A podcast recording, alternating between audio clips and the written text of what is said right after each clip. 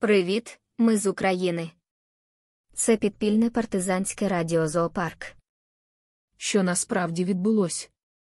Китайський червоножопий посол проговорився і намолов стільки комуністичної маячні, що могло б вистачити на сотню років. Але, через те, що медіа ні зуб своєю ногою в таких важких предметах, як міжнародне право, ми нічого від них не почуємо і не побачимо.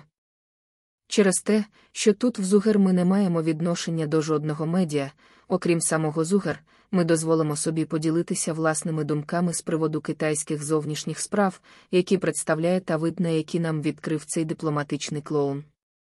Отже, що він розповів світу? Він лишив увесь світ суб'єктності. Це як вам заборонити мати права людини на тій підставі, що ви не уклали з кимось договір, в якому повинен бути прописаний факт, механізм і дата виникнення у вас цих прав. Такий договір, скоріш за все, ви будете повинні укласти з китайцями. Інших підходящих для цього осіб ми не бачимо. Бо саме так виживають в них незгодні, серед яких, наприклад, уйгури, щодо яких вони учинили справжній геноцид. А ці права, щоб ви розуміли, у вас, і в уйгурів, виникають від факту вашого народження та існування. Причому ані ваша раса, ані ваша національність, яка є і вашим громадянством, якщо не вірите, подивіться в словник та підручники міжнародного права.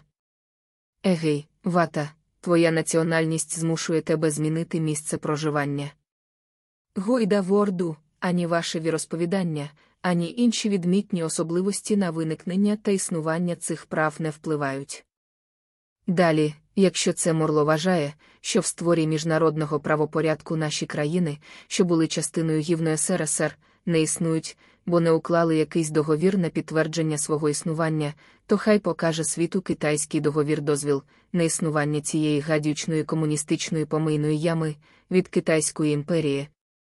Бо інакше воно взагалі не має права існування. Є ще один момент, який точно їм не сподобається. Жодних прав цієї червоножопої купи немає на Тайвань і жодних прав знаходиться в ООН немає в їхнього васала, Орди. Бо в цьому випадку працює інший порядок, правило міжнародного договору, підписаного сторонами, які заснували організацію, до речі, серед них і Україна, або приєдналися до її членів. Так от ані серед перших, ані серед інших підписантів, Орди нема. А стосовно правосуб'єктності Тайваню спробуйте знайти докази самі. Це не складно і навіть не квест. Не забувайте ставити уподобайки, відправляти посилання і ділитися думками про нас із друзями та знайомими.